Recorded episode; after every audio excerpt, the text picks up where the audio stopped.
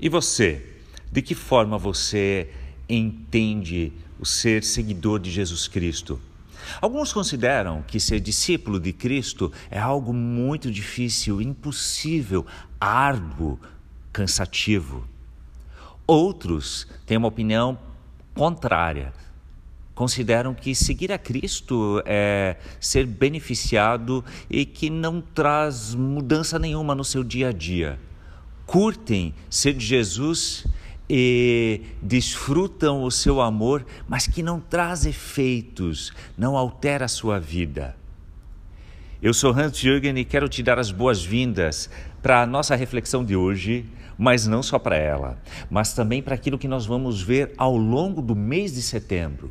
O mês de setembro em que na sociedade nós falamos da importância do cuidado da vida, da preservação para com a vida. Setembro Amarelo, prevenção do suicídio. Jesus propõe um estilo de vida em que ela é preservada, cuidada e valorizada. No entanto, lembra a pergunta inicial que eu fiz: o que que acarreta, que diferença faz no nosso viver ser discípulo de Jesus? Eu quero ler para isso Mateus 11, 28 a 30, as palavras de Jesus, onde ele afirma: Venham a mim, todos vocês que estão cansados e sobrecarregados, e eu lhes darei descanso. Tomem sobre vocês o meu jugo. Deixem que eu lhes ensine, pois sou manso e humilde de coração, e encontrarão descanso para a alma. Meu jugo é fácil de carregar e o fardo que lhes dou é leve. O convite de Jesus é para mim, é para você, é para nós que estamos cansados. Não sei qual é o seu cansaço. Tem gente que já está precisando de férias, mas o calendário recém vai mudar de agosto para setembro. É, você tem ainda alguns meses de estudo ou de trabalho até alcançar todas as suas metas do ano. Tem gente que está cansado de CPI da Covid, de Covid em si, exausto dessa temática e das limitações consequentes. Tem gente que não suporta mais ver notícia, quem sabe você é uma delas, em que tanta corrupção, tanta busca pelo poder a qualquer preço, cada um querendo impor a sua verdade. Seja qual for o seu cansaço ou aspecto de cuidado de vida que você precisa renovar ou se conscientizar. O convite de Jesus, ele é válido para você. Venha a mim, eu quero lhe dar descanso. Porque seguir a Jesus não é difícil a tal ponto que seja impossível ou árduo demais e que percamos alegria em viver. Jesus vai falar: o meu fardo existe, mas ele é leve. Por outro lado, seguir a Jesus também não é assim que não tem consequência nenhuma. Jesus vai dizer: tomem sobre vocês o meu jugo, o jugo de Jesus. Nessa época de Jesus, havia muitos rabinos, que é a palavra hebraica para mestres.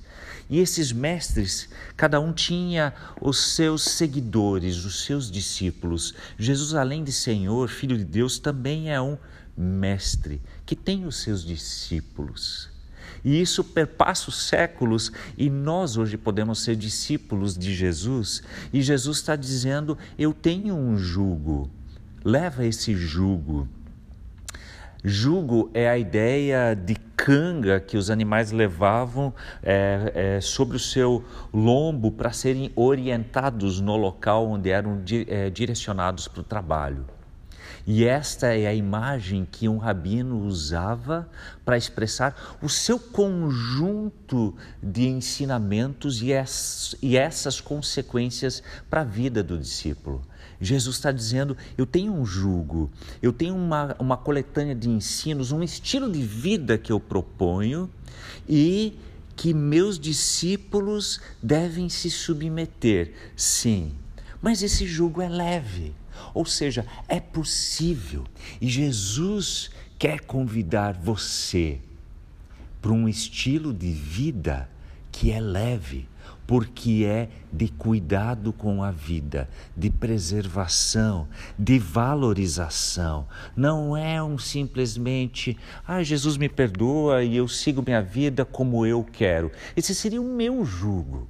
O jugo de Jesus, ele deve ser assumido por todo discípulo e seguidor, mas é um jugo que protege a vida e por isso é de leveza, é de alegria, é de vida em plenitude. E você, vamos junto conosco?